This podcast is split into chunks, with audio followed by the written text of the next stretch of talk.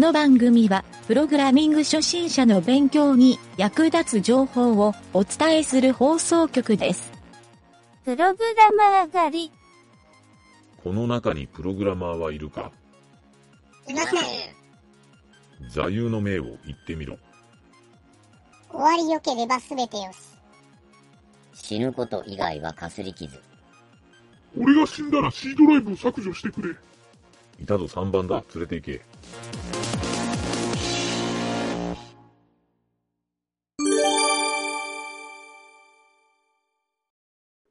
はい、じゃあ、今回は、ブログ紹介のコーナ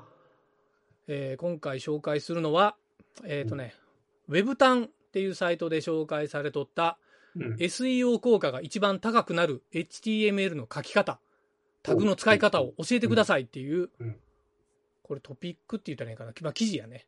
記事があったから、これをちょっと紹介してみようかなと。ウェブ担当者っていう、前もちょろっとこの番組で取り上げたことある、あのサイトなんやけど、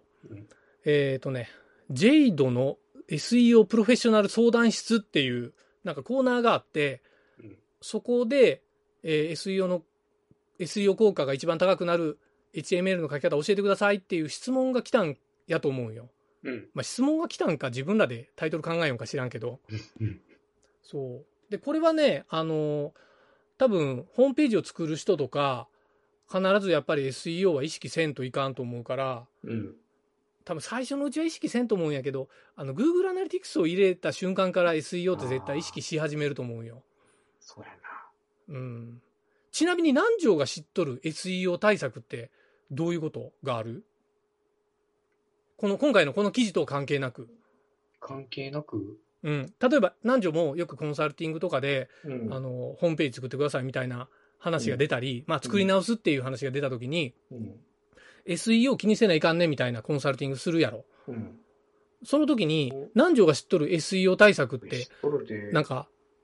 こんなん。もう、化石みたいな。基本的にメタタグに入れるもんとかいうこともあるけど。キーワードとかね。あるけど、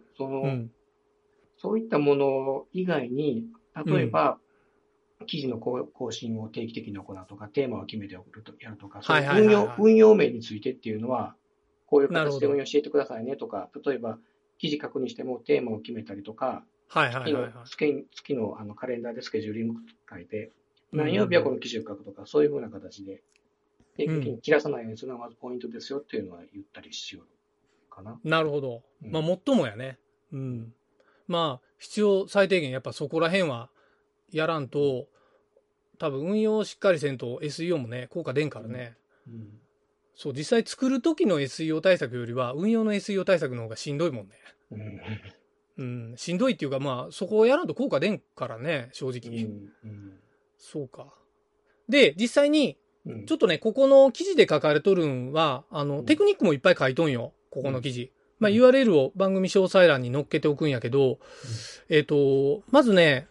ちょっと見出しが書いとるけん、見出しだけ読んだら、HTML タグの使い方と、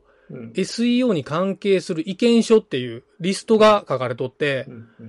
で、そこにね、1番から5番まで書いとんよ。で、1番が、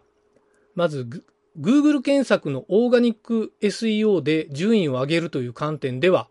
HTML タグを正しく書くかどうかはほぼ意味がない。HTML タグの書き方ね。で、2番が、現在の Google は、情報の解釈にタグをほぼ使っていないことがその理由で、SEO の専門家が何度も検証してこの結論に達している。で、3番が、HTML タグの書き方は SEO の観点だけで考えるべきものではなく、アクセシビリティや広告などを含めて検討するのが本来の形。これどういうことやSEO の観点だけで考えれば、タグの書き方はってことね。ただし、SEO のために配慮すべき HTML タグが存在するのも事実。インデックスに関係するタイトルタグとか、メタタグ、これの南條が言おったやつやな。あと、ディスクリプション、リンク、構造化データ、あと、情報構造に関係する H1 とか H2、H3 のタグ。あと、リストタグの UL、LI など。で、5番が、これらのタグも順位アップのためではなく、検索エンジンが情報を適切に理解するのを助けるために使うっていう理解。っていうふうに書いとんよ。うん、だから結論から言うたら、このタイトルである、SEO 効果が一番高くなる HTML の書き方、タグの使い方っていうのは、SEO 効果ないよっていうふうに言うとるわけよね。まず冒頭で。そう、書き方。高くなるっていうことは、じゃないよっていう。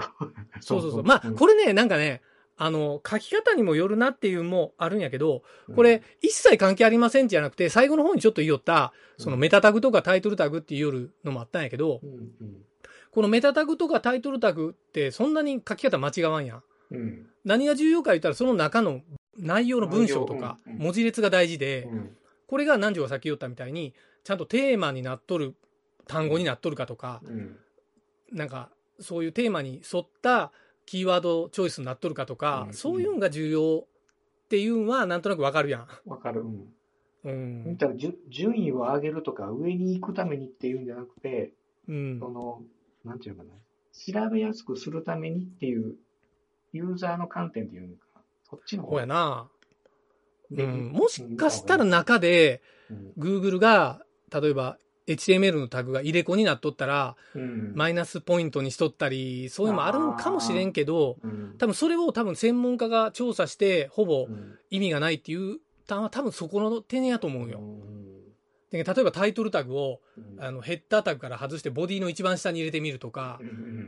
そういうのやった時に Google の順位がどう変わるかみたいな調査をしたんやと思うよ。いろんなパターンでしたんかもしれないね。そうそうそうそう。でも割れてしまうんが Google ってそういうパターンをしょっちゅう変えるけんな。昨日はそうやったかもしれんけど今日は違うでみたいになっとったら、その専門家のしよる作業って何なんぞいう感じになるけど。確かにそうやな。そういったあれくれるって、その時で変わるかもしれんもんな。そう、じゃけん、やっぱりGoogle が検索エンジンの仕様を変えた時って、あれやな、SEO 業者がひっくり返るタイミングやもんな。今まで1位取っとった人が急に10位番外になったりとか、これまで10位に入ってなかった人がいきなりトップになったりする時もあるけんね。あれ結構面白いよね。そう。あとはね、書いとることを言うたら、SEO のために HTML タグを考えることの無意味さ、多くの人が体感できたことが最近ありましたね。これなんや、モバイルファーストインデックスです。なるほど。PC とスマホで別々の HTML を出力しているサイトでは、PC 向けページとスマホ向けページっていう状況やったんやけど、HTML の書き方が全く違うけど、中のコンテンツがほぼ同じ。これは Google から見たらコピーページみたいに見られて評価が下がるっていう。両方とも。そう。だから、レスポンシブデザインにして、一つのソースコードで複数のデバイスで見れるっていう、一つの検索結果で行き先は一緒ですよっていう状態にするんがええっていうふうにしとったから、多分、携帯サイトからスマホに変わって一番大きく変わった評価ってここやないかな思って。でもね、なんか、ここにね、そういう内容でいろいろテクニック書いとんやけど、ちょっとね、俺的な視点でこの、サイトっていうかね、やっぱ SEO っていうことに対して、ちょっと考えてみたんやけど、やっぱりね、まあ、このサイトにも書いとるで、やっぱり重要なのはキーワードなんよ。なぜなら、SEO ってみんながキーワードで検索してくるのに引っかかるサイトであるべきって、まあ、サイトであるっていうか、サイトじゃないとダメなわけやん。だけど、そのキーワードが、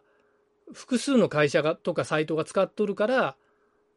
その、順位が上に行きにくいみたいなのがあるわけやろ。で、多少の既得権益はあって、昔からあるサイトの方が上に上がりやすいみたいなのもあると思うよ。でもなんか、よくね、これもホームページ作る時の要望で、SEO 上げたいですっていう、オーダーがあるんやけど、これは多分かなりな無茶ぶりの場合が多いやん。南條も経験あると思うけど、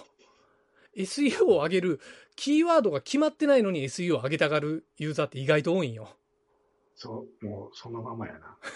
そうやろ。うちの会社の検索結果を Google で1位にしたいですみたいに、じゃあこれ SEO 業者に頼めばいいんですかって言うけど、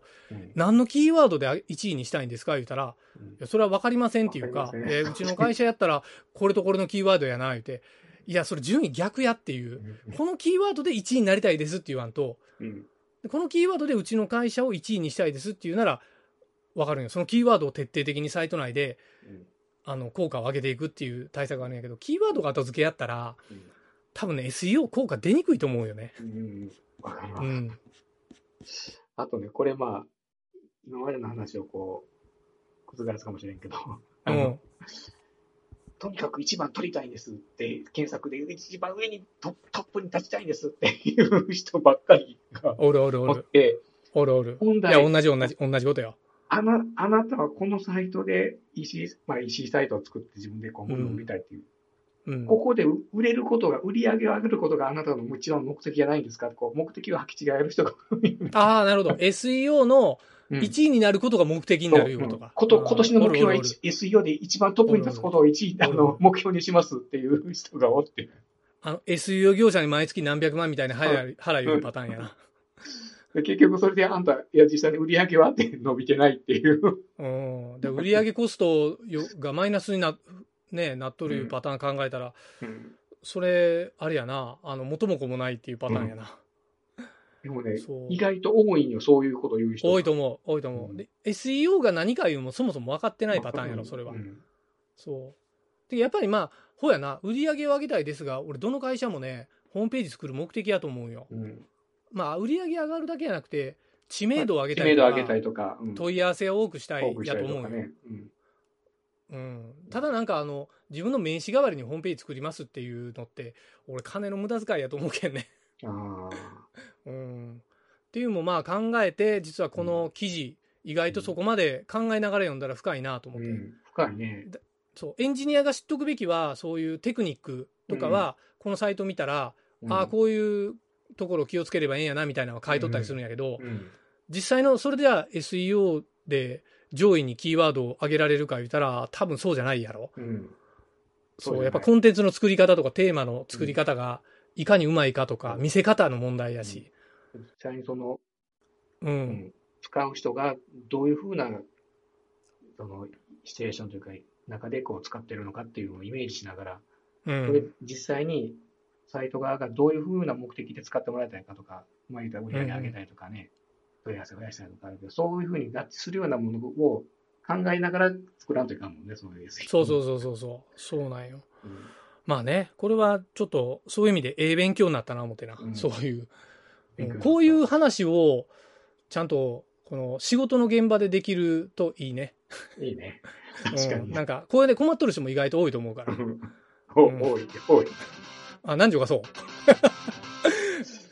あ。じゃあまあそんな感じで、ちょっとお仕事頑張ってください。はい。はい。